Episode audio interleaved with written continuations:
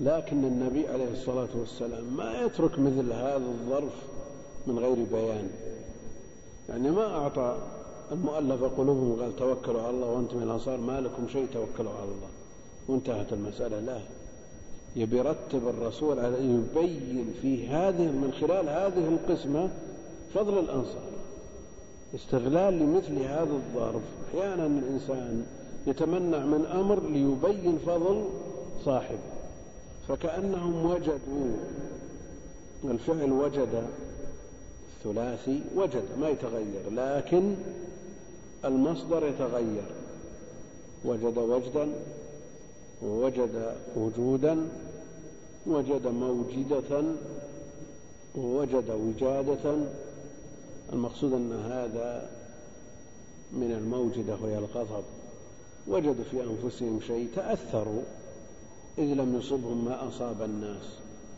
وبعض الناس يتأثر لأنه حرم من أمر الدنيا وقد يقع أو يرد على خواطرهم أنهم احتمال أن يكون أثرهم في الجهاد ضعيف ما استحقوا عليه شيء من الغنيمة وهذا يحز في النفس وهذا قد يورث مثل هذه الموجدة فالنبي عليه الصلاة والسلام خطب ليبين الآن ليرفع الأنصار ويعطيهم حقهم أكثر مما أعطى غيرهم من حطام الدنيا. فخطبهم فقال يا معشر الأنصار ألم أجدكم ضلالا فهداكم الله بي؟ نعم كانوا ضالين. ألم أجدكم ضلالا فهداك كانوا كفار فهداكم الله بي؟ وكنتم متفرقين يعني بينهم إحن وعداوات وحزازات جعلت الأقرب القريب من أبعد الناس عن قريبه. وكنتم متفرقين فألفكم الله بي وعالة فأغناكم الله بي. قال ألم أجدكم ضلالا فهداكم الله بي؟ قالوا الله ورسوله أمن. يعني ما قالوا أنت وجدتنا ضلال لكن تواجد قريش بعد ضلال. وش الفرق؟ ما يمكن أن يقال مثل هذا الكلام. لكن هؤلاء الأنصار. آية الإيمان حب الأنصار. آية الإيمان حب الأنصار. وآية النفاق بغض الأنصار. هؤلاء الأنصار بإمكان الواحد منهم أن يقول جماعة قريش كانوا ظلال فداهم الله. وش الفرق؟ وليش تعطيهم حماية؟ ما هو يمكن أن يقال هذا الجواب وهو صحيح. ما كانوا ظلال قريش وهداهم الله بالنبي نعم. كان جوابهم الله ورسوله أمن المنة لله جل وعلا. وكنتم متفرقين فألفكم الله بي قالوا الله ورسوله أمن. ما ردوا عليه؟ برد يمكن أن يكون مقبول. نعم الله ورسوله أمن. وعالة فأغناكم الله بي. وما قالوا أيضا قومك أكل بعضهم بعضا لما دعوت عليهم. وأكلوا الهوام وأكلوا الجيف وأكلوا كل شيء. عالة فأغناكم الله بي قالوا الله ورسوله أمن. النبي عليه الصلاة والسلام اقتنع إلى ما عندهم. اطمأن إلى ما في قلوبهم. لكن أراد أن يزيدهم طمأنينة وأن يرفع من شأنهم. قال لو, لو شئتم لقلتم جئتنا بكذا وكذا. لو شئتم قلتم فصدقتم وصدقتم. لو شئتم قلتم جئتنا مكذبا فصدقناك. صحيح كذبته قريش فهاجر إلى المدينة. جئتنا مخذولا فنصرناك. أخرج النبي عليه الصلاة والسلام أو مخرجيهم؟ قال نعم. فأخرج من بلده وطريدا فآويناك وعائلا فواصيناك. هذا كلام صحيح لكن فيه إظهار للمنة ما يقولون مثل هذا الكلام. وإن كان حقيقة واقع لأنهم لا يرون لأنفسهم منة على الله ولا على رسوله عليه الصلاة والسلام. وبهذا استحقوا هذه المنزلة. ثم قال عليه الصلاة والسلام ألا ترضون أن يذهب الناس بالشاة والبعير وتذهبون بالنبي إلى رحالكم؟ يعني سهل سهل أن يذهب الناس حطام الدنيا وأنتم تذهبون بالنبي على أشرف مخلوق إلى رحالكم. لولا الهجرة لكنت امرأ من الأنصار. يعني لولا أن الله جل وعلا قسم خيار هذه الأمة إلى مهاجرين وأنصار والهجرة وصف شرعي تترتب عليه آثاره ولوازمه لا يمكن التخلي عنه كالنسب لولا الهجرة لكنت امرأ من الأنصار. والنبي عليه الصلاة والسلام بالمعنى الأعم للنصرة هو الذي نصر الله به الدين وهو الذي أقام الله به الدين. لكن بالمعنى الخاص بالمعنى الأعم يدخل المهاجرون في الأنصار لأنهم نصروا الدين. أي نصر أعظم من نصر أبي بكر وعمر للدين؟ فهم أنصار بالمعنى الأعم لكن بالمعنى الأخص الذي يريد أن يقرره النبي عليه الصلاة والسلام لا يدخل فيه من ذكر. لولا الهجرة لكنت امرأ من الأنصار. ولو سلك الناس واديا أو شعبا لسلكت وادي الأنصار وشعبه. نعم كان الناس لما كانوا ينتقلون ويضربون في الأرض من مكان إلى آخر تجد كل جماعة مع بعض أهل البلد الفلاني أهل آه، أفراد القبيلة الفلانية أبناء الرجل الفلاني المقصود من يجمعهم وصف واحد تجدهم في شعب مستقل هؤلاء الذين يجمعهم وصف واحد. ولو سلك الناس واديا أو شعبا لسلكت وادي الأنصار وشعب الأنصار عليه الصلاة والسلام. فيقدمهم على غيرهم. يبقى في النفوس شيء بعد هذا الكلام. لا لن يبقى شيء. بل قد يجد من أعطي الأموال الطائلة في نفسه شيء من هذا الكلام. لكن النبي عليه الصلاة والسلام الله جل وعلا هو هو المعطي والنبي عليه الصلاة والسلام قاسم. إنما أنا قاسم والله المعطي. فيقول الأنصار شعار. الأنصار شعار والناس دثار. الشعار هو الذي اللباس الذي يلبس مما يلي البدن لأن هذا اللباس الذي يلي البدن يلي شعر البدن مباشرة فهو شعار. والدثار ما يلبس فوقه. الشعار هو الذي يلبس مما يلي البدن لأنه يلامس ويباشر شعر البدن وما فوقه يسمى دثار. إنكم ستلقون بعدي أثرا إنكم ستلقون بعدي أثرا. من كلام النبي عليه الصلاة والسلام لو مثلناه في واقعنا وقال أخونا الثالث الذي أجاب بالجواب الدقيق أنت أعطيت فلان وفلان وأنا جوابي هو الدقيق. نعم. يعني ما يكفيك أن يقال ما شاء الله جوابك هو الصحيح الدقيق. على كل حال القبائل وهذه قبائل أوس والخزرج مثل بني تميم يزيدون وينقصون. نعم. هي قبائل على كل حال. الأنصار شعار. مثلهم النبي عليه الصلاة والسلام بما يلامس جسده الطاهر الشريف وغيرهم دثار. حتى قريش دثار. يعني يلبس فوق شعار. ولذا جاء في حديث أم عطية في غسل ابنته عليه الصلاة والسلام قالت فأعطانا حقوه فقال أشعرنها إياه. أعطانا حقوه فقال أشعرنها إياه. يعني جعلنه شعارا يلبس مما يلي البدن والناس دثار إنكم ستلقون بعدي أثره. إنكم ستلقون بعدي أثره. بلا شك حصل لهم ما حصل لأن الملك في غيرهم. الملك الأئمة من قريش. ومعلوم أن طبيعة الملك تقريب الأقرب. طبيعة الملك هكذا. لأن لأن البشر علمهم بالأقربين أكثر من علمهم بالأبعدين. ما دام يعرف حقيقة هذا الشخص من أقاربه ويخفى عليه حال البعيد يولي هذا القريب الذي يعرفه مع ما جبل عليه الناس من ميل إلى مثل هذا.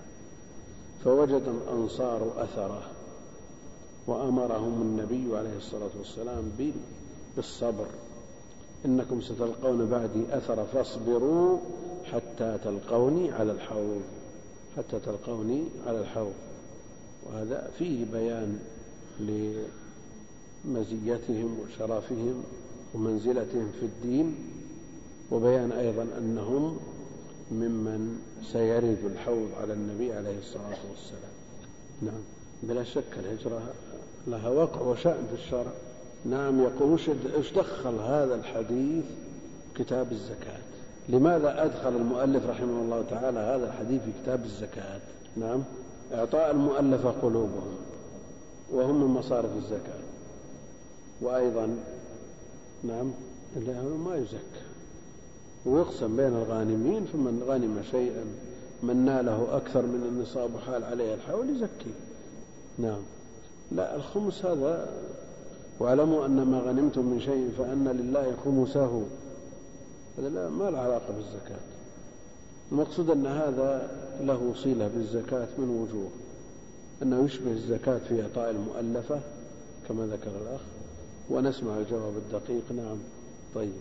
أيضا أن من أعطي من الزكاة أكثر من غيره أو أقل من غيره أن يمتثل هذا الحديث. ويتصور أن المعطي هو الله جل وعلا. والنبي عليه الصلاة والسلام قاسم والغني الذي تجب عليه الزكاة إنما هو يتولى قسمة ما أعطاه الله جل وآتوهم من مال الله الذي آتاكم. يعني لو تصور اثنين ظروفهم واحدة أو, أو واحد أفقر من الثاني دخلوا على شخص غني جدا يوزع الزكاة. ثم قال للأقل حاجة يعني هذا فقير لكنه أقل حاجة. هذه عشرة آلاف تصرف بين خلال هالسنة دبرهن على بيتك وعيالك. ثم جاء الثاني الأشد حاجة؟ قال والله ما عندي شيء. قبل. هل من حق هذا الفقير الذي ما أعطي؟ في المجالس يتحدث فلان حرمني فلان أعطى وفلان ترك. ليس له ذلك. الله جل وعلا هو المعطي. الله هو المعطي والنبي عليه الصلاة والسلام قاسم وهذا يعطي أو يقسم ما يعطيه الله جل وعلا وما يكتبه الله جل وعلا لخلقه على يديه. أبدا. فلا يتصور الفقير مثل هذا ما يقول والله مش. هذا يتخبط في مال الله يعطي فلان ويحرم فلان. نعم أنت مخاطب بأن ترضى وتسلم لكن أيضا الغني مخاطب بأن يرفع حاجة الفقير. لكل شخص ما يخص من من من الخطاب الخطاب الشرعي. ليس معنى هذا ان أن الأغنياء يرون شخص فقير قال هذا والله ما كتب الله له شيء إحنا معطينه نعم؟ المعنى هذا أنه يحرم بعض الناس وقال والله ما ما كتب الله لك شيء. أنت مأمور بأن تعطيه إذا كان فقير. لكن كون تقدم عليه واحد وتأخر واحد والآن ما معك شيء أو الرصيد والله ما في شيء اليوم ممكن هذا. هذا الذي ليس بيدك. أما إذا كان بيدك وهذا فقير وهذه زكاة طالعة طالعة. ما تحرمه إلا بسبب بين. فإذا حرمته لسبب بين أنت مقتنع به فالذي حرمه في الحقيقة هو الله جل وعلا. وإذا أعطيته لسبب ولمبرر واضح فالذي أعطاه في الحقيقة هو الله جل وعلا وأنت وسيلة توصل هذا المال إلى عباد الله. نعم. عن عبد الله بن عمر رضي الله عنهما قال فرض النبي صلى الله عليه وسلم صدقة, صدقة الفطر أو قال رمضان على الذكر والأنثى والحر والمملوك صاعا من تمر أو صاعا من شعير. قال فعدل الناس به نصف صاع من بر على الصغير والكبير. وفي لفظ أن تؤدى قبل خروج الناس إلى الصلاة. وعن أبي سعيد الخدري رضي الله عنه قال كنا نعطيها في زمن النبي صلى الله عليه وسلم صاعا من طعام أو صاعا من تمر أو صاعا من شعير أو صاعا من أقط أو صاعا من زبيب. فلما جاء معاوية وجاء السامراء قال أرى مدا من هذا يعدل مدين. قال أبو سعيد أما أنا فلا أزال أخرجه كما كنت أخرجه. يقول المؤلف رحمه الله تعالى باب صدقة الفطر. صدقة الفطر مضاف ومضاف إليه والإضافة سببية لأن هذه الصدقة سببها الفطر. من صيام شهر رمضان وهي شكر للمنعم على الإتمام وتجب بغروب الشمس بغروب شمس آخر يوم من, من رمضان لأن سببها الفطر والفطر يكون في هذا الوقت. الفطر يكون في هذا الوقت. والوجوب الذي يذكر في مثل هذا يراد منه أن من ولد بعد غروب الشمس أو مات قبل غروبها أو ولد قبل غروبها أو مات بعد غروبها. إذا قلنا سبب الوجوب السبب هذا الوقت. فمن مات قبل غروب الشمس تخرج عنه صدقة الفطر. تخرج ولا ما تخرج؟ لا تخرج لأنه مات قبل وقت الوجوب. طيب مات بعد غروب الشمس تخرج عنه. ولد قبل غروب الشمس تخرج عنه ولا ما تخرج؟ تخرج. ولد بعد غروب الشمس لا تخرج إلا على سبيل الاستحباب. لأنها تستحب عن الحمل. فهذا معنى كون الإضافة سببية. صدقة الفطر شرعت طهرة للصائم. إنما شرعت طهرة للصائم. تطهره وترفو ما اشتمل عليه صيامه من خلل وترقع ما فيه من فتوق. وعلى كل حال هي عند عامة أهل العلم واجبة واجبة ووجوبها ثابت بالكتاب والسنة والإجماع. قد أفلح من تزكى وذكر اسم ربه فصلى. تزكى زكاة الفطر وذكر اسم ربه فصلى عن صلاة العيد بينما جاء في عيد الأضحى. فصل لربك وانحر. وهنا قد أفلح من تزكى وذكر اسم ربه فصلى. مراد زكاة الفطر وصلاة العيد. وأما السنة فالأدلة متكاثرة منها ما معنا. وتجب على جميع المسلمين ومن العدل بينهم أن يتساووا في هذه الفريضة.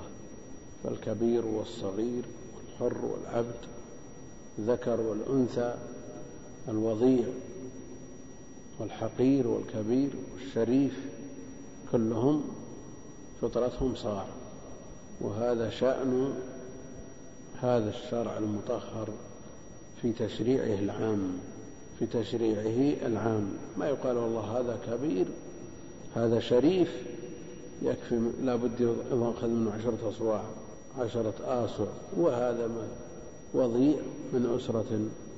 يعني تجد ما تخرج لكنها ليست أتبال ولا شأن يكفي منهم اللي يجي بس. لا لا. مثل هذه الأمور لا توكل إلا الاجتهاد. ولذا في حديث عبد الله بن عمر رضي الله عنهما قال فرض رسول الله صلى الله عليه وسلم صدقة الفطر أو قال رمضان صدقة الفطر من رمضان على الذكر والأنثى. على الذكر والأنثى والحر والمملوك. طيب الذكر والأنثى الذكر صاع والأنثى صاع ولا نقول للذكر مثل حظ الأنثيين الذكر صاع والأنثى نصف صاع. نعم؟ بالتساوي. طيب ما جاء في النصوص أن المرأة على النصف من الرجل في كم موضع؟ خمسة. خمسة ليس هذا منها خمسة مواضع المرأة على النصف من الرجل. من يذكرها؟ نعم؟ الدية الميراث الشهادة. نعم. الشهادة فإن لم يكونا رجلين فرجل وامرأتان بقي اثنان العقيقة عن الغلام شاتان وعن الجارية الشاه والعتق. والعتق يعني من رجل يعتق رجل أو امرأتين. فعتق الرجل يعادل عتق امرأتين. ليس هذا منها. ما يقال والله المرأة على نصف للذكر من حظ الأنثيين ما تطلع على نصف صاع لا لا أبدا. على الذكر والأنثى. فرض رسول الله صلى الله عليه وسلم. معنى فرض يعني أوجب أو قدر. فزكاة الفطر واجبة لأن معنى فرض أوجب. من من يقول هنا فرض معناها قدر. قدر زكاة الفطر صاع صدقة الفطر صاع. يعني مقدرة من قبل الشارع. فمعنى فرض قدر. وبهذا لا يلزم الحنفية بأن بمخالفة اصطلاحهم. الحنفية يرون زكاة الفطر واجبة. عند الأكثر ما في مشكلة سواء كانت واجبة ولا فريضة ما في فرق. بالإمكان أن يقول الحنبلي زكاة الفطر فريضة وواجبة ما يفرق أو المالكي أو الشافعي. نعم. لكن إذا قلت الحنفي زكاة الفطر فريضة ولا لا واجبة؟ ليست فريضة. طيب ابن عمر يقول فرض رسوله ليش تقول ما هي فريضة؟ نعم. هل نقول إن اصطلاحهم خالف النص؟ أو يقولون الله فرض بمعنى قدر. فرض بمعنى قدر. ويسلم اصطلاحهم لهم. لأنهم يفرقون بين الفرض والواجب. الفرض ما ثبت عندهم بدليل قطعي والواجب ما ثبت بدليل ظني. والدليل مثل هذا يسمونه ظني لأنه خبر آحاد. فرض رسول الله صلى الله عليه وسلم. طيب إذا اختلفت الحقيقة العرفية مع الحقيقة الشرعية عرفهم الخاص أن زكاة الفطر ليست فريضة. وابن عمر يتحدث عن الحقيقة الشرعية وأن الرسول عليه الصلاة والسلام فرض صدقة الفطر. تقدم الحقيقة العرفية ولا الحقيقة الشرعية. نعم. يعني لما يقول الرسول عليه الصلاة والسلام غسل الجمعة واجب على كل محتلم يقول جمهور أهل العلم الغسل يوم الجمعة ليس بواجب. نقول هذه معاندة؟ لا ليست معاندة. حينما يقول الحنفية زكاة الفطر ليست فريضة. مع قول الصحابي لا هذه ليست معاندة لو يجي واحد من الموجودين الناس الآن ويقسم بالله أنه ما رأى في عمر جمل أصفر نقول كذبت؟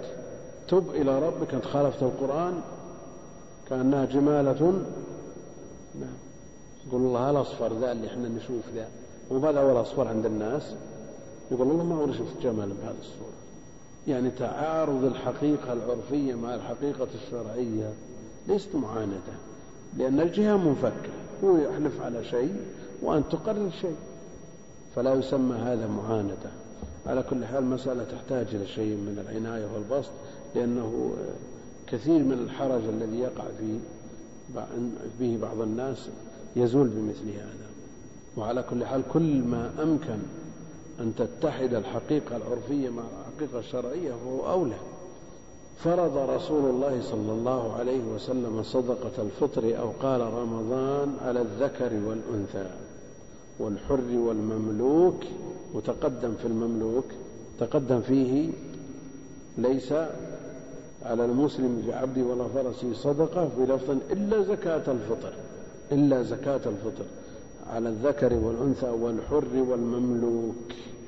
يعني هل زكاة الفطر على كل مسلم بمعنى أنها تجب عليه وهو المخاطب بها فالمملوك يجب عليه أن يخرج زكاة الفطر عن نفسه لأن الزكاة مفروضة عليه المرأة يجب عليها أن تخرج زكاة الفطر الصغير يجب عليه أن يخرج زكاة الفطر أو أن المخاطب بهذا السيد والزوج والأب بالنسبة للصغير لأنه يقول فرض رسول الله صلى الله عليه وسلم صدقة الفطر أو قال رمضان على الذكر والأنثى والحر والمملوك صاعا من تمر أو صاعا من شعير. يعني هي مفروضة على من يتجه إليه الخطاب. يعني المملوك ما يملك ما عنده شيء. ولا بد من إخراج الزكاة عنه. من مال سيده لأنه لا يملك. إذا هي مفروضة على السيد ولا على المملوك؟ انظروا في النص. النص مقتضى النص. طيب المملوك أنا والله ما أنا أنا مملوك وش عندي ما لا أملك أنا. مسكين. والمرأة تقول أنا والله ما عندي شيء. مصروفي الله يكفيه. الصبي الصغير يقول الله فرض الله علي لكن أنا ما عندي شيء. فتسقط عنهم زكاة الفطر أو يلزم وليهم. نعم. إذا الخطاب يتجه لمن فرض رسول الله صلى الله عليه وسلم صدقة الفطر على الذكر والأنثى. والحر والمملوك صاعا يعني على يعني في حق هؤلاء على أوليائهم صاعا من تمر أو صاعا من شعير. قال فعدل الناس به نصف صاع من بر على الصغير والكبير وفي لفظ أن تؤدى قبل خروج الناس إلى المصلى الصاع من هذه الأنواع من التمر من الشعير من الطعام من الزبيب من الأقط تنوع هذه الأطعمة التي تخرج منها زكاة الفطر يدل على أن المقصود قوت البلد. تنوع هذه الأنواع يدل على أن المراد هو قوت البلد. ولذا قال جمع من أهل العلم أنها ليست توقيفية بمعنى أنها لا تصح إلا من الأنواع المذكورة. بل كل ما يقتاته الناس في بلد ما تخرج منه وهو الأنفع لفقراء البلد. الأنفع لفقراء البلد. يعني لو تأتي البلد ما يأكل من الشعير تطق على فقير تعطيه شعير ولا تعطيه رزية أفضل نعم. الشعير منصوص عليه لكن الرز ما نص عليه. نقول هذا أفضل؟ أقول تنوع هذه المدفوعات يدل على أن المراد كما يقرره جمع من العلم قوت البلد وليس التوقيفية. طيب فعدل الناس به فعدل الناس به التمر والشعير وغيره نصف صاع من بر على الصغير والكبير. وفي لفظ قبل أن تؤدى قبل خروج الناس إلى وفي لفظ أن تؤدى قبل خروج الناس إلى المصلى هذا وقتها. وكان الصحابة يعطونها قبل العيد بيوم أو يومين كما في البخاري كان ابن عمر يعطيها الذين يقبلونها وكانوا يعطونها قبل العيد بيوم أو يومين. وهذا فيه فرصة للآخذ والمعطي. للآخذ والمعطي.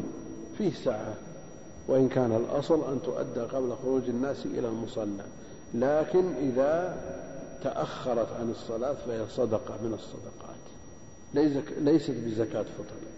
فلا يجوز تأخيرها إلى ما بعد الصلاة. لا يجوز تأخيرها إلى ما بعد الصلاة. لكن هذا معه خرج بزكاة الفطر معه وهو خارج إلى المصلى. خارج إلى المصلى معه زكاة الفطر له ولأولاده. افترض خمسة عشر صاع. كيس مليان ورابطه.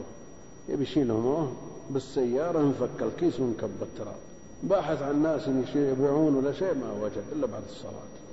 تحصل إلا ما تحصل؟ انكب واختلط بالتراب وش يسوي؟ يخرجها بعد بعد الصلاة ولا ما يخرج؟ نعم. يسعى أن يخرج. ما يمكن إخراجه قبل الصلاة تحرص على هذا والذي لا يمكن الذي لا يمكن الشكوى. بعد الصلاة ضرورة هذه. وإلا فالأصل أن تؤدى قبل خروج الناس إلى المصلى. في حديث أبي سعيد الذي يلينا عن أبي سعيد الخدري قال كنا نعطيها في زمن النبي صلى الله عليه وسلم صاعا من طعام أو صاعا من شعير أو صاعا من زبيب فلما جاء معاوية وجاءت السمراء فقال أرى مدا من هذه يعدل مدين؟ والصاع كم مد؟ أربعة أمداد. الصاع أربعة أمداد. إذا مدين تعدل الأربعة والمدين نصف صاع. إذا رأى معاوية أن نصف صاع من السمراء تعادل الصاع من غيرها. فكان يخرج معاوية نصف صاع. يقول فلما جاء معاوية وجاءت السمراء قال أرى مدا من هذه يعدل مدين. أرى مدا من هذه يعدل مدين. فهذا فعل صحابي اجتهد ووافقه عليه بعض الصحابة وخالفه آخرون والعبرة بالمرفوع العبرة بالمرفوع والمرفوع ليس فيه إلا الصاع فاجتهاد مرجوح. ولذا استمر أبو سعيد أبو سعيد وجمع من الصحابة استمروا على ما كانوا يخرجونه في زمن النبي صلى الله عليه وسلم. قال أما أنا فلا أزال أخرجه كما كنت أخرجه على عهد رسول الله صلى الله عليه وسلم. أما أنا فلا أزال أخرجه كما كنت أخرجه على عهد رسول الله صلى الله عليه وسلم. وأبو سعيد معروف في ثباته حتى في إنكاره في إنكاره على من يخالف السنة له مواقف رضي الله عنه وأرضاه. طيب هذا شخص واحد. زكاته زكاة الفطر بالنسبة له صاع يقع الفرصة أنهم الآن مفطرين نتصور المسألة التي ذكرناها أنه نكبر فجاء وقال هذا الكيس يباع أنا بخرجه كله زكاة. صدقة عني. صدقة عني. ثم حصل له ما حصل. أراد أن يحمله مع دخول الإمام وقبل دخول فانكب ووجد صاع يباع. يكفيه أن يشتري هذا الصاع ويخرجه عن نفسه أو نقول الواجب عليك مثل ينكب منك كيس. خلكم معي ترى تنضوي تحت قاعدة عامة الزيادة على القدر المحدد شرعا عند أهل العلم إن كانت الزيادة متميزة بنفسها فالقدر الزائد نفل. وإن كانت الزيادة غير متميزة فالجميع واجب. أنت ما عليك إلا صاع فطلعت كيس. هذا غير متميز. فرق ظاهر ولا مو ظاهر؟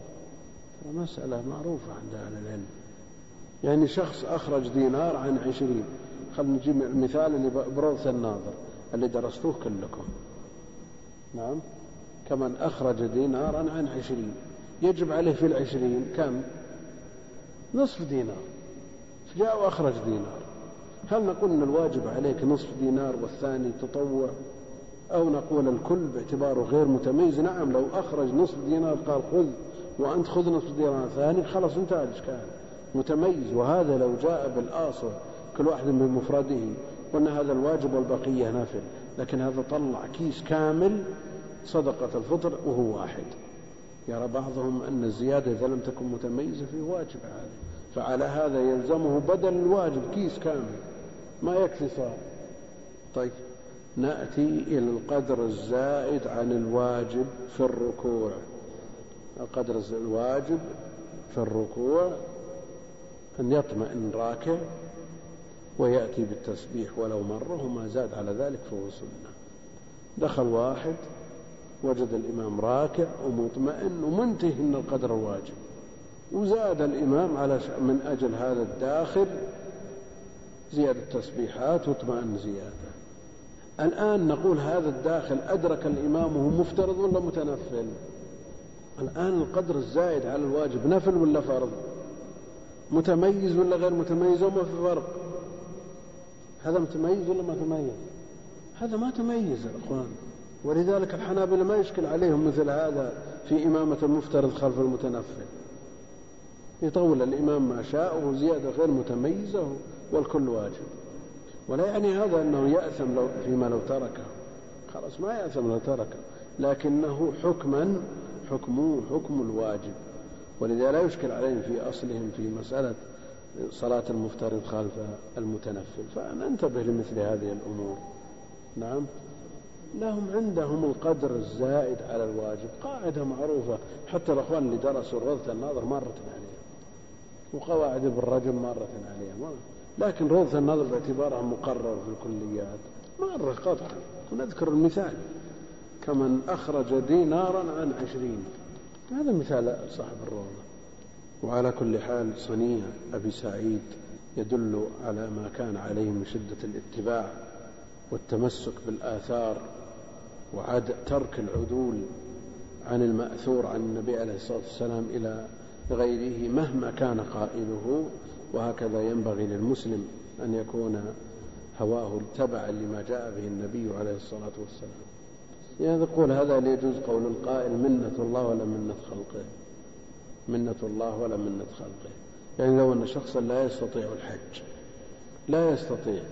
وجاء واحد قال هذه خمسة آلاف وحج يقول له يا أخي أنا الآن معذور منة الله ولا منة خلقه. هذا الكلام صحيح من حيث المعنى. الله جل وعلا أمن هو الذي من عليك بألا تتكلف فوق طاقتك. والمال المبذول من قبل هذا التاجر لا يسلم من منة. فالمعنى صحيح لكن يحتاط الإنسان في كلامه أكثر. ما مقدار القلتين؟ خمس قرب يعني خمسمائة رطل عراقي كما قال أهل العلم. يقول ما صحة الزيادة في هذا الحديث؟ ما نقص مال من صدقة؟ بل تزد بل تزد لا بل تزد وهذه ليست ثابتة. ومن حيث العربية صحيحة ولا ليست صحيحة؟ بل تزده بل تزده يعني من حيث العربية نعم غير صحيحة. الأصل بل تزيده. حديث الأذنان من الرأس ضعيف ضعيف. نعم. قال المؤلف رحمه الله تعالى كتاب الصيام. وعن أبي هريرة رضي الله عنه قال قال رسول الله صلى الله عليه وسلم لا تقدموا رمضان بصوم يوم ولا يومين إلا رجل كان يصوم صوما فليصم. وعن عبد الله بن عمر رضي الله عنهما قال سمعت رسول الله صلى الله عليه وسلم يقول إذا رأيتموه فصوموا وإذا رأيتموه فافطروا فإن, فإن غم عليكم فاقدروا له. الحمد لله رب العالمين وصلى الله وسلم وبارك على عبده ورسوله نبينا محمد وعلى آله وصحبه أجمعين.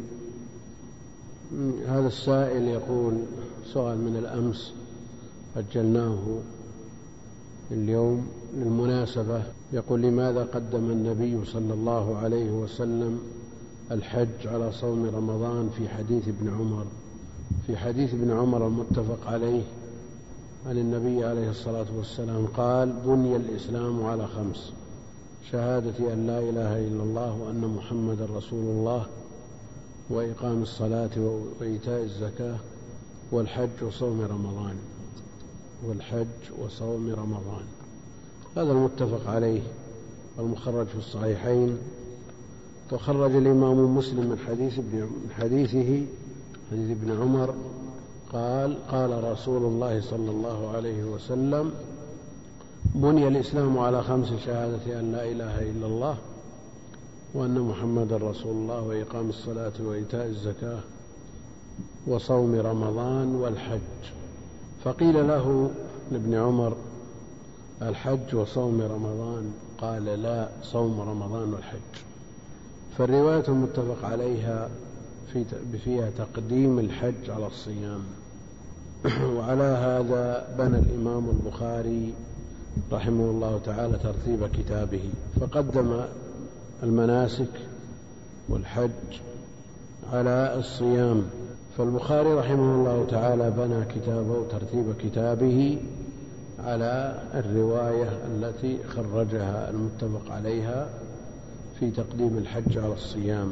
ومسلم كغيره من عامة أهل العلم مشى على تقديم الصيام على الحج والأكثر على أن الصيام أهم من الحج وأعظم من الحج والبخاري في تقديمه الحج على صوم رمضان يفهم منه أنه أن الحج عنده أعظم من الصيام.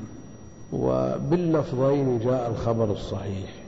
كيف يروي ابن عمر الحديث ويقدم الحج على الصيام ويخرج عنه في الصحيحين وينكر على من رد عليه في صحيح مسلم تقديم الصيام على الحج؟ قال لا صوم رمضان والحج.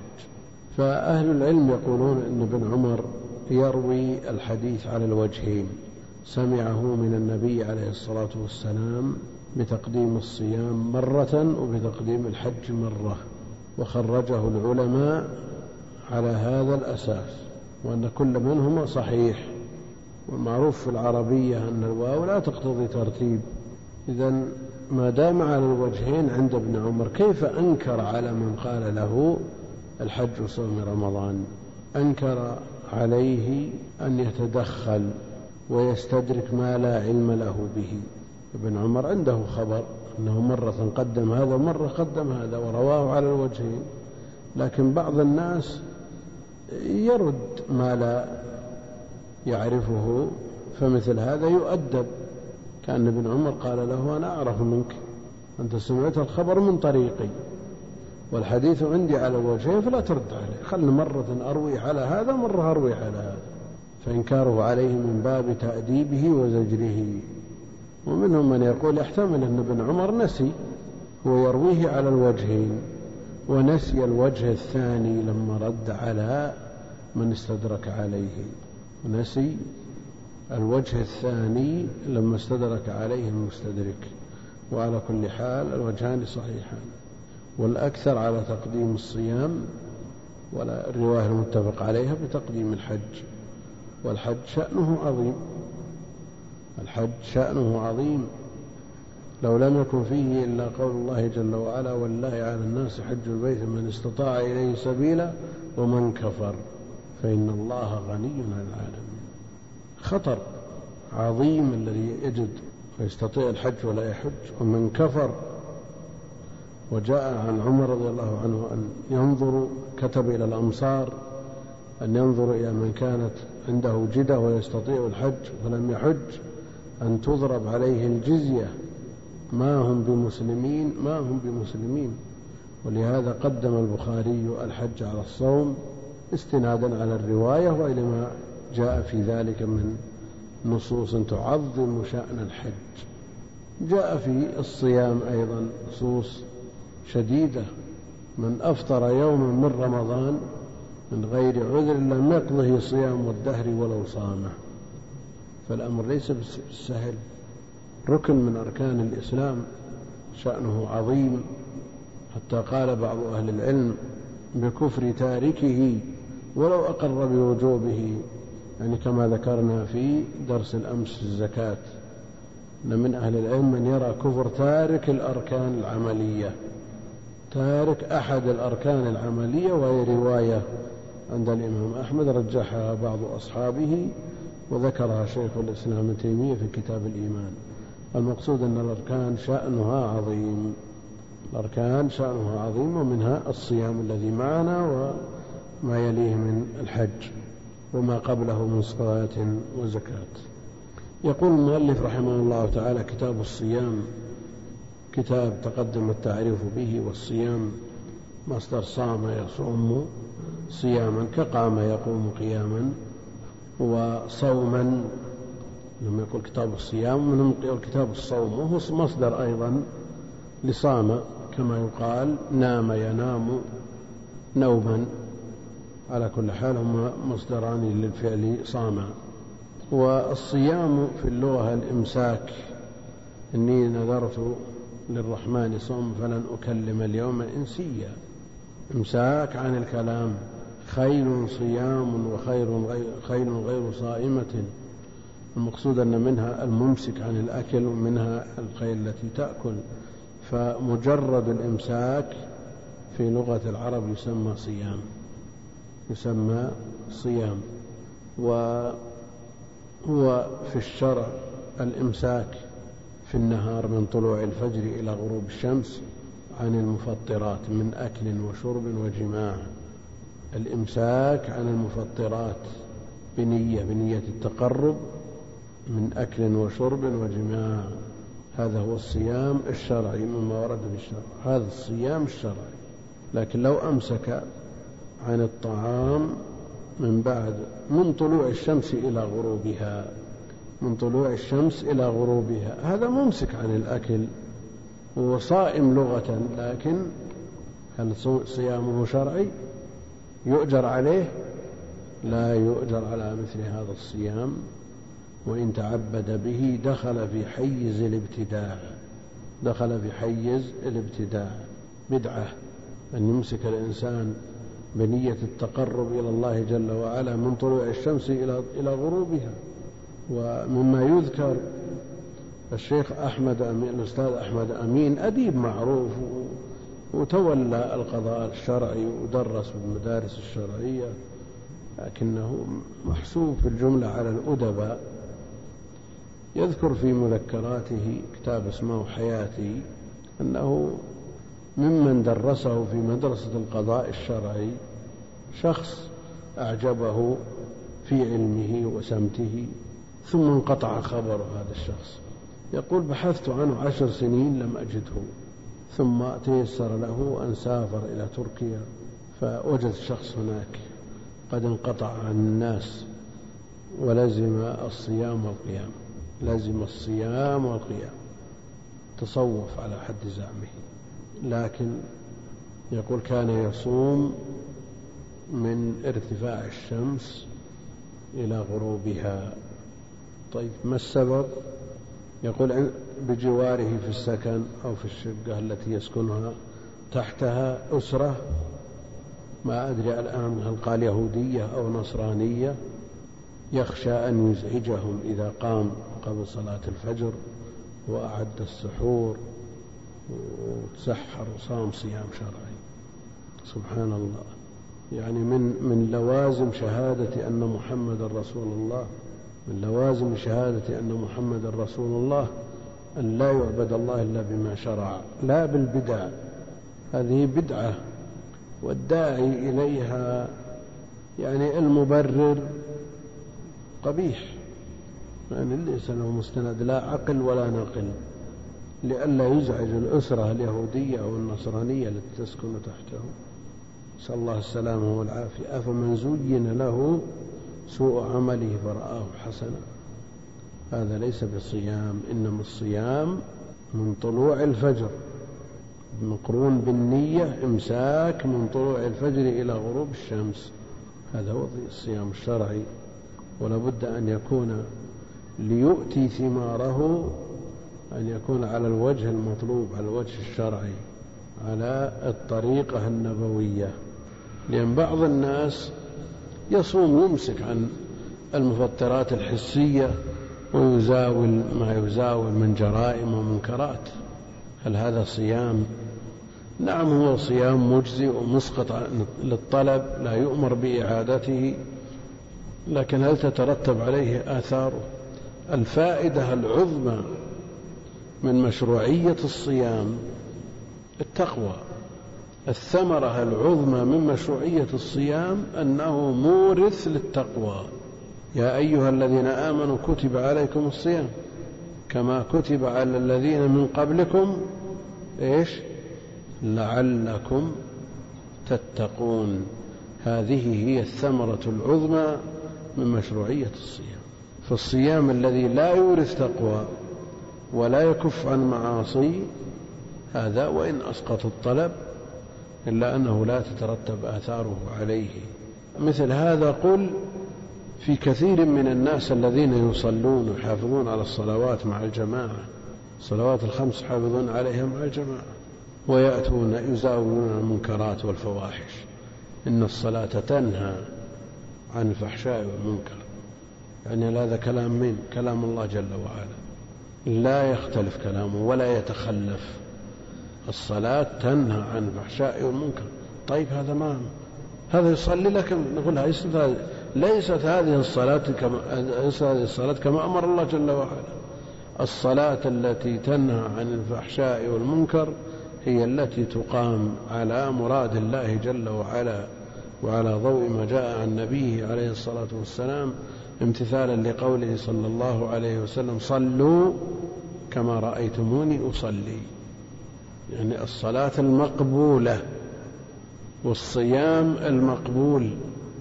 لا أعني الصيام الصحيح في عرف الفقهاء الذي لا يؤمر بإعادته. أعمال الفساق كلها غير مقبولة وإن لم يؤمر بإعادتها بل يحكم بصحتها إنما يتقبل الله من المتقين. فالذي يزاول المنكرات ولا يتقي الله جل وعلا في فعل الأوامر واجتناب النواهي هذا لا يتقبل الله منه عبادته ومعنى نفي القبول هنا نفي الثواب المرتب على العبادات وإلا فعبادات الفساق صحيحة بمعنى أنها مجزية ومسقطة للطلب لا يؤمرون بإعادتها والصيام كما أنه مورث للتقوى أيضا هو مورث لمنزلة المراقبة لله جل وعلا المراقبة. منزلة الإحسان أن تعبد الله كأنك تراه. نعم كيف الصيام دون غيره يورث منزلة المراقبة؟ لأن الصيام سر بين العبد وربه بإمكانه أن يفطر والناس لا يشعرون. بإمكانه أن يفطر والناس لا يدرون به. بينما العبادات الأخرى يراه الناس.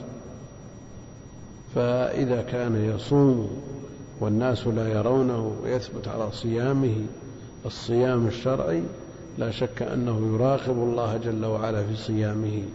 وإذا تولدت عنده هذه الملكة وهذه المنزلة منزلة المراقبة اتقى الله وترك ما حرم الله وفعل ما أمره الله به. ولذا جاء في الحديث القدسي الصوم لي وأنا أجزي به. سر بين العبد وبين ربه ما الذي يمنع أن يدخل في غرفته ويحكم إغلاق الباب وكثير من الغرف الآن لما وسع الله على الناس فيها كل ما يحتاجه الإنسان. لو يغلق عليه الباب باب غرفته أيام ما تأثر. عنده الثلاجة وعنده فيها الأكل والشراب فيها كل ما يحتاجه. والله المستعان. فإذا ترك هذا من أجل الله جل وعلا لا شك أن هذه مراقبة في الخلوة والمراقبة في الخلوة تبعث على مراقبة الجلوة يعني بين الناس. وهذه المنزلة منزلة عظيمة جدا. قد لا تحصل لكثير من المسلمين منزلة بعد الإيمان كما في حديث جبريل فالإنسان عليه أن يسعى لتحصيلها. يقول المؤلف رحمه الله تعالى في الحديث الأول عن أبي هريرة رضي الله عنه قال قال رسول الله صلى الله عليه وسلم لا تقدموا لا تقدموا رمضان. الأصل لا تتقدموا رمضان يعني بأن تصوموا قبله بيوم أو يومين. لا تقدموا رمضان بصوم يوم ولا يومين. وهذا النهي إنما ينهى من صام آخر شعبان آخر يوم أو يومين من شعبان للاحتياط بنية الاحتياط لرمضان. خشية أن يكون من رمضان وهو لا يشعر. هذا جاء النهي عنه. جاء النهي عنه. والاحتياط إذا أدى إلى ارتكاب محظور أو ترك مأمور فالاحتياط في ترك هذا الاحتياط كما قال شيخ الإسلام لا تقدموا رمضان بصوم يوم ولا يومين.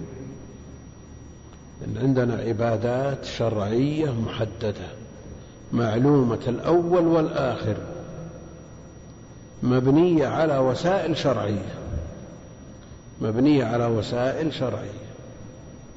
لا بد من رؤية الهلال. أو إكمال شعبان ثلاثين يوما. فإذا رؤي الهلال لزم الناس الصيام كما سيأتي وإذا أكمل الناس شعبان ثلاثين يوما صام الناس. أما أن يقال يصوم الناس احتياطا الناس ما رأوا الهلال احتمال أن يكون ظاهر وهو ما ظهر. لا. هذا هو الاحتياط الذي جاء النهي عنه. عندنا وسائل شرعية يلزمنا العمل بها ولو أخطأنا في تطبيقها. لو أخطأنا في تطبيقها افترض أن الهلال ظاهر لكن ما رآه أحد وعلق الأمر بالصيام برؤية الهلال. ثم بعد ذلك لما أتممنا 28 يوم رأينا هلال الفطر. هل نكون فرطنا بشيء من ديننا أو أثمنا؟ لا. عندنا مقدمات شرعية لا بد من توافرها.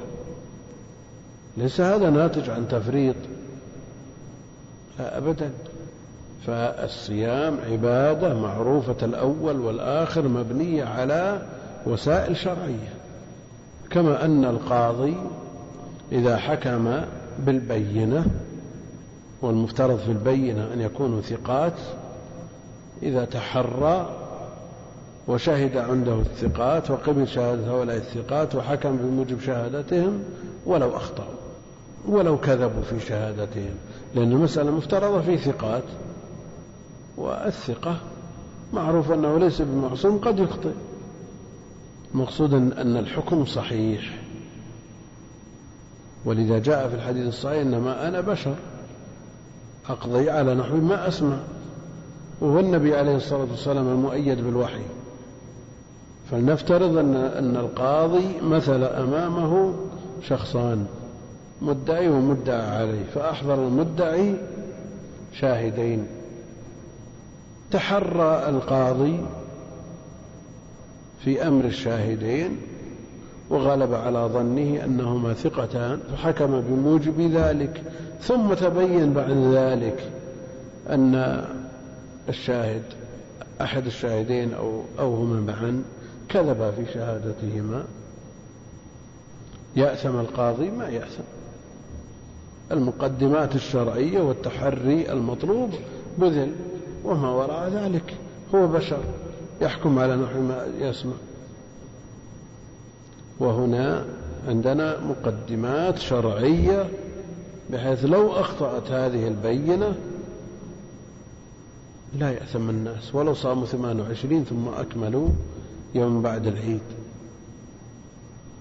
لذلك يكثر الكلام قبيل رمضان والقيل والقال والصحف ويتكلم أهل العلم وغيرهم في هذه المسألة.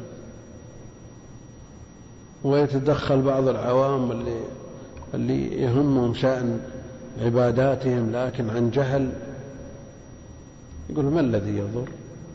أن يصوم الناس زيادة يوم ويومين ما يضر. حتى قال بعض أهل العبادة من الجهال في زمن مضى أنه يجوز أن تشهد أنك رأيت الهلال وأنت ما رأيته. تشهد أنك رأيت الهلال وأنت ما رأيته. إيش ينقص الناس. صوم زيادة يوم الحمد لله. أول ما يكفون عن كثير من الشرور ويصومون الصيام عبادة. نقول هذه من أعظم الجرائم. يعني كمن يكذب على النبي عليه الصلاة والسلام ليرغب الناس في الدين وفي قراءة في قراءة القرآن وفي هذا جهل مركب. وعاقبته وخيمة الدين كامل. ليس بحاجة إلى اجتهادات وليس بحاجة إلى زيادات أبدا. لا تقدم رمضان بصوم يوم ولا يومين إلا رجل كان يصوم صوم فليصوم افترضنا أن يوم تسع وعشرين وافق يوم الاثنين. يوم تسع وعشرين وافق يوم الاثنين وقد اعتاد صيام يوم الاثنين. نقول صم يوم الاثنين لأنك ما تصوم احتياطا لرمضان إنما تصومه على عادتك وهذا يقرب في باب الصلاة من ذوات الأسباب. يقرب في باب الصلاة من ذوات الأسباب. ما صلى من أجل طلوع الشمس ولا غروبها وإنما صلى لقيام السبب. وهنا ما صام احتياطا لرمضان وإنما صام لملاحظة الوقت وهو الاثنين. وهو الاثنين. طيب قد يقول قائل وهذا يحتاج ترى إلى ذكاء خارق هذا السؤال إذا كان ممن يصوم الأيام البيض يصوم الثلاثة الأخيرة من شعبان ما تجي؟ إيوه لذلك أنا قلت تحتاج المسألة إلى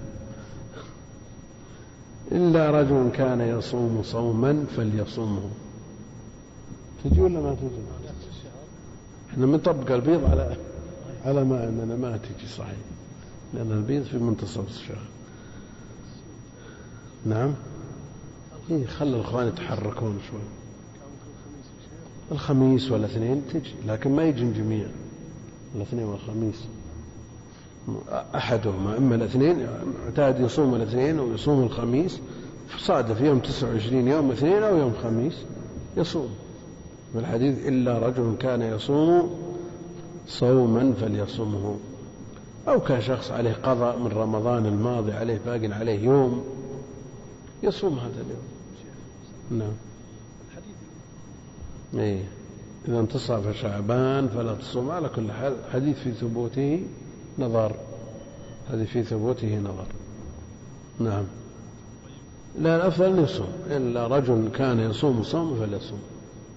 لأنه واضح أنه يصوم على العادة لا يصوم احتياطا لرمضان. والحديث الثاني يقول المؤلف رحمه الله تعالى عن عبد الله بن عمر رضي الله عنهما قال سمعت رسول الله صلى الله عليه وسلم يقول إذا رأيتموه فصوموا وإذا رأيتموه فأفطروا فإن غم عليكم فاقدروا له. إذا رأيتموه يعني هلال رمضان الضمير يعود إلى الهلال ولم يجري له ذكر سابق للعلم به. نعم. إذا رأيتموه فصوموا الضمير يعود إلى هلال رمضان ولو لم يجري له ذكر لأنه لا لبس في هذا ولا إشكال. إذا رأيتموه فصوموا. أمر بالصيام بعد رؤية الهلال. فمن شهد منكم الشهر فليصمه. إذا رأيتموه رأيتم الهلال وهو خطاب للأمة بكاملها. خطاب لمجموع الأمة. هل هو خطاب لمجموع الأمة أو خطاب لجميع الأمة؟ في فرق ولا آه. خطاب للجميع أو للمجموع؟ لجميع الأمة. نعم لمجموع الأمة. خطاب لمجموع الأمة. لأنه لو قلنا إنه لجميع الأمة تناول كل فرد من أفرادها أن لا يصوم حتى يرى الهلال. وهذا ليس بمراد. بل الأمة بمجموعها إذا رؤي فيها الهلال لزمهم الصوم. إذا رأيتموه فصوموا معلوم في هذا الحديث أنه علق الصوم بالرؤية. وقلنا أن الخطاب للمجموع لا للجميع وعلى هذا إذا رآه من تثبت الرؤية بشهادته يكفي. ولا يلزم أن تراه الأمة كلها أو يراه من يلزمه الصوم على الأقل. لا. والحديث علق لزوم الصوم بالرؤية والأصل في الرؤية العين المجردة العين المجردة. لا يكلف الله نفسا إلا ما آتاها. لا يكلف الله نفسا إلا ما آتاها. من ضعف بصره من ضعف بصره. هل نقول يجب عليك لئلا يترتب على هذا هجرك للقرآن أن تتخذ نظارة أو تشتري مصحف كبير أو نقول أنك مكلف بعينك المجردة وما عدا ذلك أنت لست مكلف فيه. أو نقول إن هذا مما لا يتم الواجب إلا به فهو واجب. لأنه بيرد عندنا مسائل مسائل الآلات الفلكية والمناظير والدرابيل هل يلزم استعمالها أو لا يلزم؟ هل نقول إن هذا مما لا يتم الواجب إلا به فهو واجب؟ أو نقول لا يكلف الله نفسا إلا ما آتانا والله ما عندي نظارة. آثم لمن ما أخذت نظارة؟ لكي أقرأ القرآن؟ هجر القرآن لا يجوز. الهجر حرام. فهل يلزمني أن أتخذ نظارة أو أبحث عن مصحف كبير؟ افترضنا أن المصحف من الحجم المتوسط أو الصغير قيمته عشرة عشرين ريال والكبير مئة ريال. هل يلزمني أن أشتري كبير لأقرأ؟ لأن الهجر لا يجوز وهذا لا يتم الواجب إلا به. قاعدة مقررة عند أهل العلم. أنه مما لا يتم الواجب إلا به. وفرق بين الواجب العيني والواجب الكفائي الواجب العيني والواجب الكفائي مثل ما عندنا في الحديث واجب كفائي. لا يلزم الناس كلهم. إنما يلزم رؤيته من قبل من تثبت الحجة برؤيته. ومثل هذا لن يعدم في الأمة من يراه بعينه المجردة. يعني لا يتصور أن الأمة بكاملها لا يوجد فيه فيها من يراه بعينه المجردة ولهذا المعول عليه أنه لا يلزم استعمال الآلات في رؤية الهلال. رآه الناس بعينهم المجردة وإلا انتهت مسؤوليتهم حينئذ لم يروه. إذا رأيتموه فصوموا. لكن إذا استعملت الآلات وتحقق من رؤيته بواسطة هذه الآلات.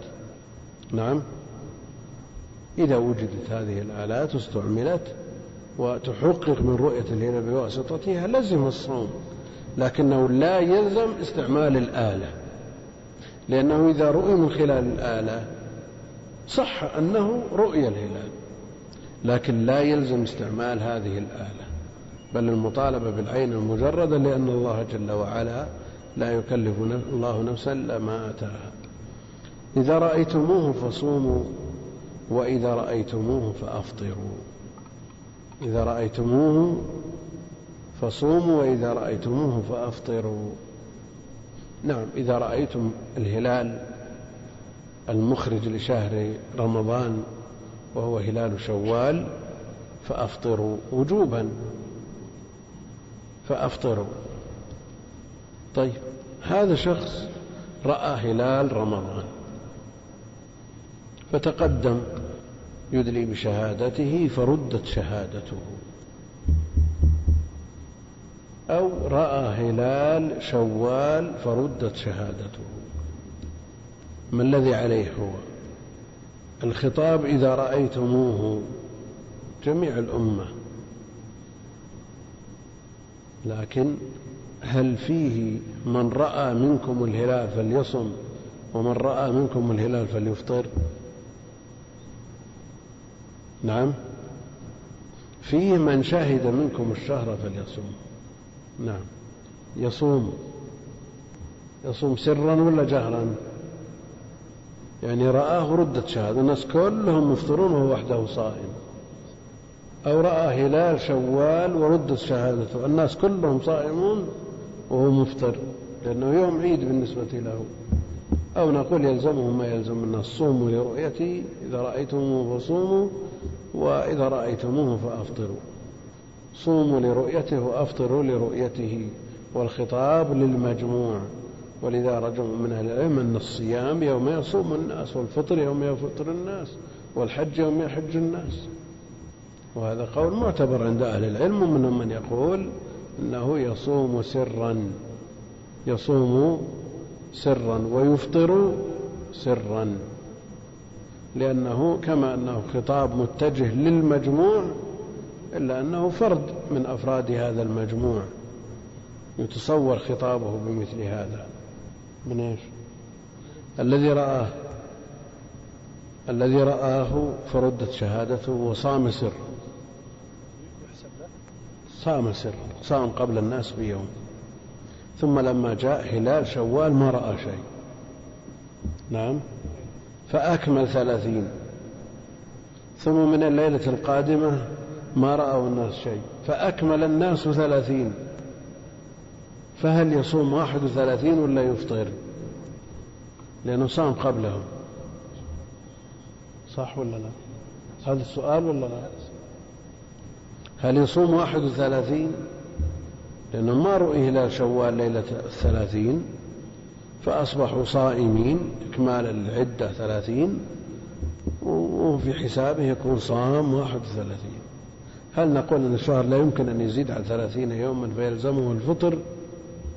أو نقول يصوم مع الناس وبهذا يتبين أن رؤيته للهلال خطأ. والخطأ يتصور أنس بن مالك في آخر أيامه رأى الهلال. قال الهلال أبا حمزة يقول قدامك شو؟ واضح. وش تبين؟ شعره شعره شعرة النازلة شوية الخطأ وارد. وبهذا يتبين أنه خطأ فيلزمه أن يصوم مع الناس ولا يفطر لما. والدين الإسلامي دين ألفة واجتماع. بجرح عند من يقول بأنه يصوم والذي يقول لا يجوز له أن يصوم إلا مع الناس. ما لها عندنا مقدمات شرعية وعرفنا أن العبرة بتوافر هذه المقدمات سواء أصابت الواقع أو لم تصب مثل البينات عند القضاة. يعني بعض الناس إذا يجد في نفسه على آه، العلماء يتحرون ويبعثون الناس ويحثون الناس قبل رمضان بشهر أو شهرين وهم يحثون الناس على ترائي الهلال. ثم بعد ذلك إذا بعض الناس من شدة الحرص يقول الله أعلم جاء أيهم ناس. وقد سمعنا من تكلم كثيرا جاء أيهم ناس يشهدون بس ما ما هم حريصين يا رجال. شو هم حريصين؟ عندهم يا أخي مقدمات شرعية تبنى عليها نتائج شرعية. كونها أصابت الواقع ولم تصب ما هم مسؤولين عن هذا؟ هم مسؤولين أن يطبقوا الشروط على هذا الشخص الذي جاء يشهد القاضي مطالب بأن ينظر في حال هذا الشاهد. إن كان ممن تقبل شهادته يرتب عليه الحكم. كونه أصاب ما في الواقع أو لم يصب ما إليه هذا. الرسول عليه الصلاة والسلام المؤيد بالوحي شو يقول؟ إن أنا إنما أنا بشر. أحكم على نحو ما أسمع. فمن قضيت له بحق أخيه فإنما أقضي له بقطعة من نار فليأخذها وليؤس. أو والرسول عليه الصلاة والسلام يشرع للأمة. صوموا لرؤيته. وأفطروا لرؤيته. إذا رأيتموه فصوموا وإذا رأيتموه. ما عندنا أكثر من هذا. يعني كل الناس يتراءونه ولا يرونه. شكرا. ما بيديهم شيء. لأن على الإنسان أن يبذل ما في وسعه. ويجتهد. لكن إذا ما حصل ما فائدة فإن غم عليكم فاقدروا له. يعني ما ترك شيء. فإن غم عليكم فاقدروا له. تراءى الناس الهلال ليلة الثلاثين من شعبان وفيه غيم وقتر وغبار ما استطاع اقدروا له. إيش معنى اقدروا له؟ تفسرها الرواية الأخرى. تفسرها الرواية الأخرى فإن غم عليكم فأكملوا عدة شعبان ثلاثين. نص صريح. فأكملوا عدة شعبان ثلاثين. منهم من فهم أنه أن أقدروا بمعنى ضيقوا ضيقوا. ويأتي بمعنى دليله قوله جل وعلا وأما من قدر عليه رزقه يعني ضيق عليه رزقه. والتضييق يكون بإيش؟ الآن فإن غم عليكم فاقدروا له ضيقوا ضيقوا عليه. ومن يقول بهذا القول أنه يضيق شهر شعبان؟ إيش معنى يضيق شهر شعبان؟ بأن يجعل تسعة وعشرين بأن يجعل شعبان تسعة وعشرين يوم ويصوم الناس يوم الغيم ويوم القتر وهو يوم الشك. وهو يوم الشك الذي جاء فيه من صام يوم الشك فقد عصى أبا القاسم صلى الله عليه وسلم. طيب فإن غم عليكم فاقدروا له حتى على التأويل الثاني فاقدروا له. الضمير يعود على شعبان أو رمضان يعني نضيق شعبان ولا نضيق رمضان؟ نعم الذي استروح إلى أن معنى القدر هنا التضييق يرى أن التضييق يكون في شعبان بيكون 29 ويصام رمضان لاحتمال أن يكون الهلال طالع. وعرفنا أن هذا يسمى يوم الشك وجاء فيه الحديث من صام يوم الشك فقد عصى أبا القاسم صلى الله عليه وسلم. لكن ما الذي يمنع أن يكون؟ فاقدروا له أي ضيقوا عليه على رمضان. بأن تكملوا عدة شعبان ثلاثين كما تفسرها الرواية الأخرى. فيه ما يمنع؟ ما في ما يمنع. وحينئذ يتفق التقديران. يتفق التقديران. آه، الإمام أحمد يروى عنه في المسألة ثلاث روايات. نعم.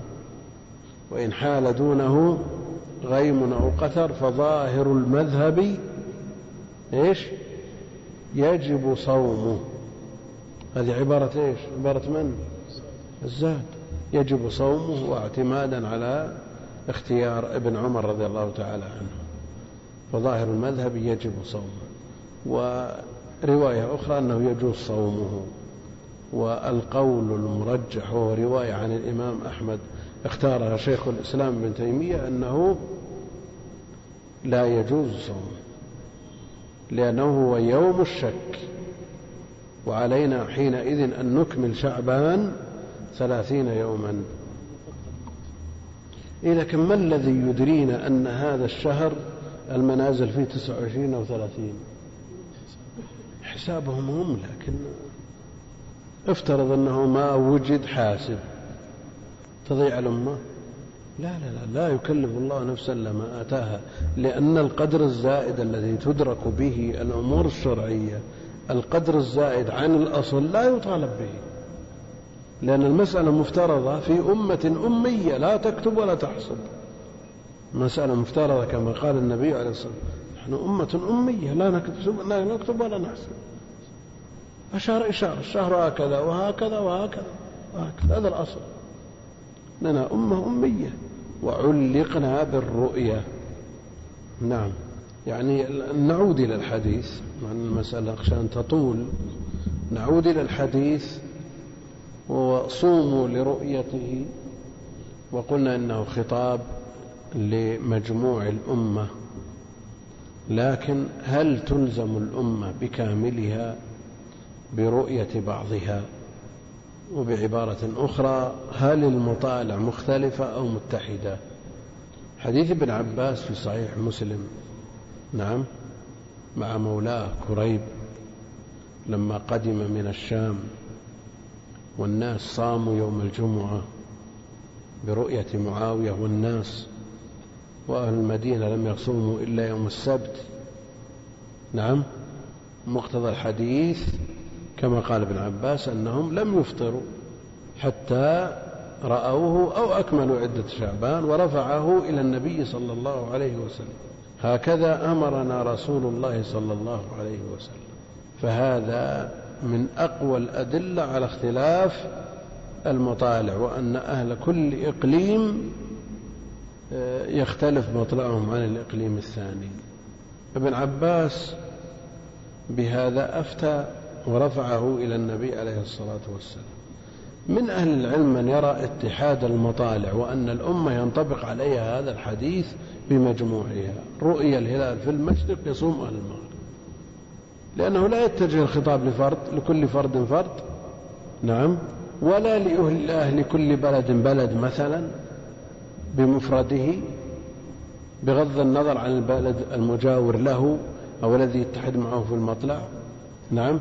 وليس هناك وصف يمكن إحالة التفريق عليه إلا مسألة اختلاف المطالع ودليلها حديث ابن عباس. عموم الحديث يشمل نعم يشمل جميع المسلمين ولو اختلفت مطالعهم. حديث ابن عباس كأنه نص في الموضوع. يحتمل ولا ما يحتمل؟ يحتمل اتحاد المطالع حديث ابن عباس. هذا اجتهاده ورفعه إلى النبي عليه الصلاة والسلام. لكن الذي يقول باتحاد المطالع يقول إن قول ابن عباس هكذا أمرنا رسول الله صلى الله عليه وسلم.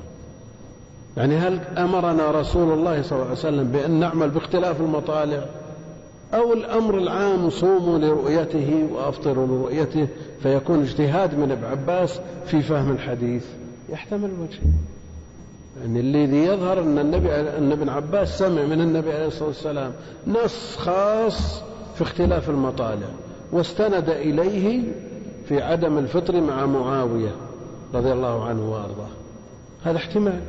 والاحتمال الثاني أن ابن عباس فهم من هذا الحديث صوموا لرؤيته وأفطر. يقول ما, ما رأيناه إحنا بالمدينة. والنبي عليه الصلاة والسلام يقول صوموا لرؤيته. وبنى على ذلك فتواه فيكون اجتهاد من ابن عباس وتبقى المسألة قابلة للاجتهاد. كلام واضح ولا ما هو واضح؟ مسألة اختلاف المطالع لا شك أن حديث ابن عباس ظاهر فيها لكن عليها لوازم. عليها لوازم يا إخوان. نعم عليها لوازم. طيب رؤيا الهلال في اليمن يلزمنا نصوم ولا ما نصوم؟ رؤيا الهلال في الشام. يلزمنا نصوم ولا ما نصوم؟ على القول باختلاف المطالع نعم ما نصوم. أهل المدينة ما يصومون. بالنص كلام ابن عباس. لكن هل الحفر والقريات و... وتبوك يصومون ولا ما يصومون؟ تبع للشام ولا تبعنا؟ يعني يلزم عليه لوازم. يمكن ما تنضبط أمور المسلمين بهذا. لأن الحدود السياسية يعني لا أثر لها في الأحكام الشرعية. يعني ما الفرق بين مطلع تبوك والشام مثلا؟ هل نقول لا خلاص يسمون أهل تبوك مع الشام؟ الظروف المسلمين التي يعيشونها الآن حقيقة فيها شيء من الارتباك. لماذا؟ لأن كثير من بلدان العالم الإسلامي يعني قد يعتمدون على وسائل لا يراها غيرهم. يثبتون دخول الهلال ومع ذلك بقية البلدان غير مطمئنين إلى كيفية إثبات دخول الهلال عند أولئك. والحدود السياسية يعني بينك وبين البلد الإقليم الثاني بينك وبينه أكيال يسيرة. وبين البلد التي ترتبط به آلاف الأميال. فهل تصوم تبع يصوم أهل تبوك تبع الرياض ولا يصومون تبع الشام مع قربهم منه مثلا أو أهل نجران وأهل جيزان يصومون تبع اليمن ولا تبع الرياض رغم ما بينها من آلاف الأميال. يعني مسألة لا شك أنها مربكة. وبعدين قد لا يقتنع أهل البلد بالوسيلة التي أثبت بها أهل الإقليم الثاني. نعم آه، دخول الهلال. الشيخ ابن باز رحمة الله عليه يتجوز في مثل هذا يقول إن عمل الناس باتحاد المطالع وصاموا الناس كلهم برؤية ثقة أو عملوا باختلاف المطالع الأمر سهل يعني. وما أحدثت أدنى إشكال في الأمة على مر العصور. يعني ما حدث مشكلة في الأمة. وكل له اجتهاده ولعلماء كل بلد لهم اجتهادهم يعني تصور أناس في أوروبا وعندهم مشاكل في الرؤية وعندهم قضايا نوازل في الصيام واتحاد المطالع واختلافه ولا عندهم. من يقيم فيهم شرع الله. هم من يتبعون. مش يقول نصوم على الرياض بيننا وبينهم عشرة آلاف كيلو. نعم. نقول إن كان عندكم من تبرأ الذمة بتقليده من أهل العلم فقلدوه. لأن هناك أمور يعرفها القريب وقد تخفى على البعيد. يعني ظروفهم ما نعرف كثير منها. والذي يقضي على هذه الإشكالات القول باتحاد المطالع. وإذا استروحنا وملنا إلى أن قول ابن عباس فهم منه لهذا الحديث انحلت المشكلة قلنا هذا اجتهاد ابن عباس لأنه صرح برفعه إلى النبي عليه الصلاة والسلام وهذا احتمال واختيار الشيخ كما سمعتم الأمر فيه ساعة إن عمل الناس باتحاد المطالع له وجه والخطاب يتجه أن يكون لعموم الأمة وإن عملوا باختلاف المطالع تبعا لحديث ابن عباس له وجه وهو أصرح في الدلالة لكن يبقى أنه يترتب عليه بعض الإشكالات. لا يفطر إلا معه. يعني شخص صام في بلد دخل فيه الهلال على حد رؤيتهم ومطلعهم قبل البلد الثاني. وهي المسألة التي سئل عنها قريبا. شخص صام مثل كريب. كريب صام يوم الجمعة مع أهل الشام. وجاء للمدينة ما أفطروا. إلا بعد يوم بعد الشام. ماذا يصنع هو يصوم ولا يفطر؟ إذا قلنا باختلاف المطالع وقد أكمل العدة ثلاثين يوم هل نقول أن هذا اليوم بالنسبة له هو يوم العيد الذي لا يجوز صيامه؟ هو يوم العيد الذي لا يجوز صيامه؟ أو أن عيد كل بلد بحسبه؟ نقول وإن كان عيد في المدينة لكن لو ليس بعيد في في الشام. مثلا عيد في الشام لكن لو ليس بعيد في المدينة. وإذا إذا كان ما هو بعيد حكما يصوم ولا ما يصوم؟ إذا قلنا باتحاد المطالع وصار عيد عند الشام صار عيد عند الناس كلها. فلا يجوز الصيام لكن الوسيلة التي أثبتها بها أولئك لم يقتنع بها هؤلاء فاستمروا على صيامهم. فهو عيد بالنسبة لقوم وليس بعيد بالنسبة لآخرين. يعني لو افترضنا أنه غم على هلال ذي الحجة وما رآه الناس ليلة الثلاثين من القعدة. نعم. غم عليهم وهو في الواقع موجود لكن ما رأوه. وكملوا القاعدة ثلاثين ووقفوا في اليوم التاسع على على حد زعمهم وحسابهم وهو في الواقع العاشر. نعم. وصام من صام من المسلمين يوم التاسع الذي هو في الواقع العاشر يأثمون ولا ما يأثمون؟ ما يأثمون. وقل مثل هذا في رمضان. وإن كان عيد في الشام لأنهم رأوا ليس بعيد في البلدان الأخرى فيصوم مع الناس. ومن قال له إنك ما دام أكملت ثلاثين يوم بوسيلة شرعية معتبرة شرعا فلا تزيد على الثلاثين. وعلى كل حال لو صام مع الناس لا يأثم لأنه ليس بعيد في اليوم في البلد الذي هو فيه. فلا يكون صام يوم العيد. نعم. وعن أنس بن مالك رضي الله عنه قال قال رسول الله صلى الله عليه وسلم تسحروا فإن في السحور بركة. وعن أنس بن مالك رضي الله عنه عن زيد بن ثابت رضي الله عنه قال تسحرنا مع رسول الله صلى الله عليه وسلم ثم قام إلى الصلاة. قال أنس قلت لزيد كم كان بين الأذان والسحور؟ قال قدر خمسين آية. حديث أنس الأول رضي الله تعالى عنه قال قال رسول الله صلى الله عليه وسلم تسحروا فإن في السحور بركة. هذا أمر بالسحور وأقل أحواله أقل أحواله الاستحباب. والأصل في الأمر الوجوب. لكن ثبت أن النبي عليه الصلاة والسلام واصل واصل. فالأمر بالسحور مستحب. ومن أقوى ما يصرف به من الوجوب إلى الاستحباب العلة. العلة. العلة إيش؟ فإن في السحور بركة. طلب البركة واجب ولا مستحب؟ مستحب.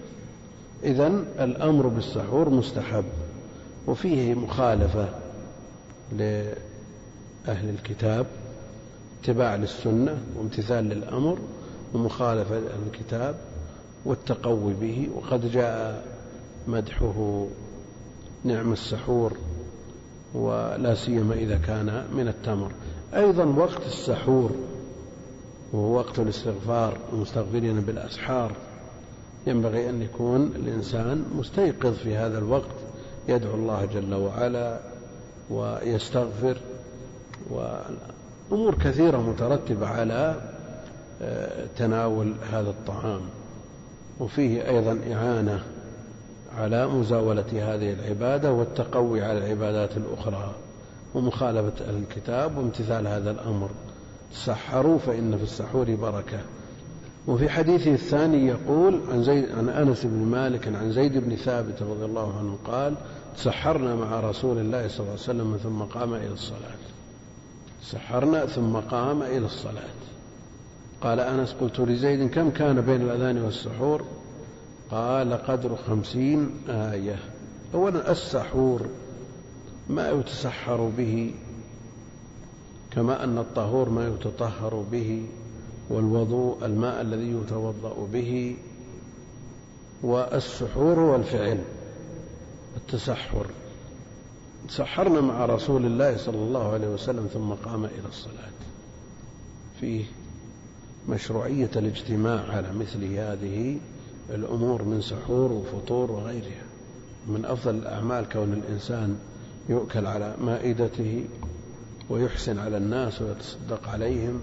وفي الاجتماع بركة وألفة ومودة سحرنا مع رسول الله صلى الله عليه وسلم. ثم قام إلى الصلاة قال أنس قلت لزيد كم كان بين الأذان والسحور؟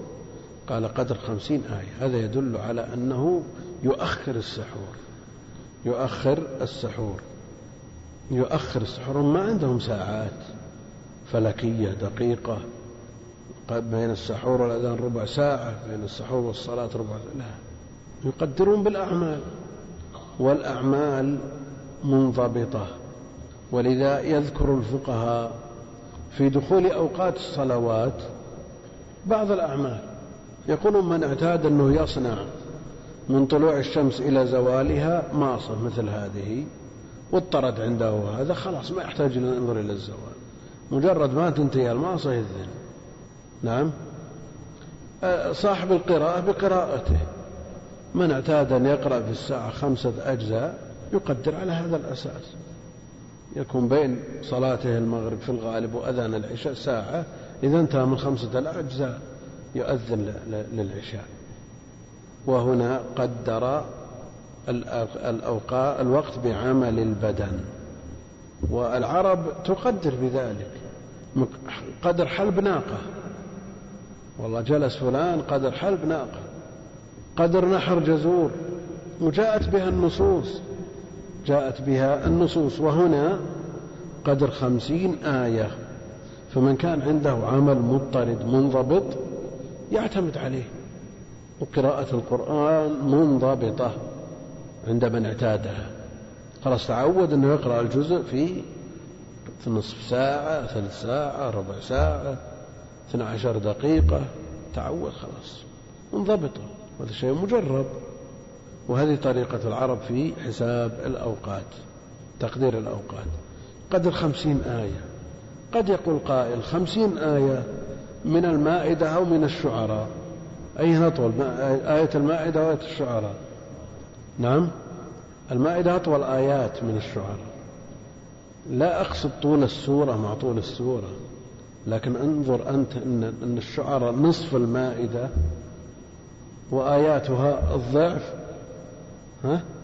إيه يعني الآية من الشعراء بقدر ربع آية من المائدة؟ فهل المراد هذا أو هذا؟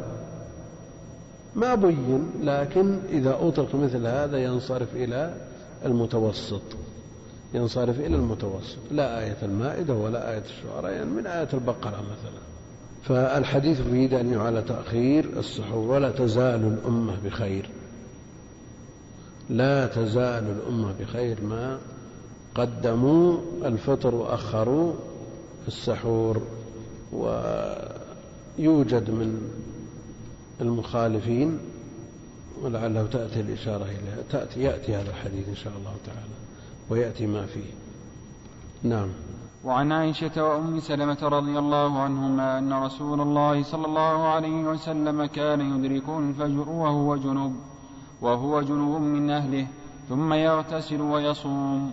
نعم هذا الحديث في أمر خاص من أموره عليه الصلاة والسلام وهو تشريع عام لكنه مما لا يطلع عليه إلا من قبل نسائه. ولذا كان أبو هريرة رضي الله عنه يفتي بأن من أصبح جنبا صومه غير صحيح.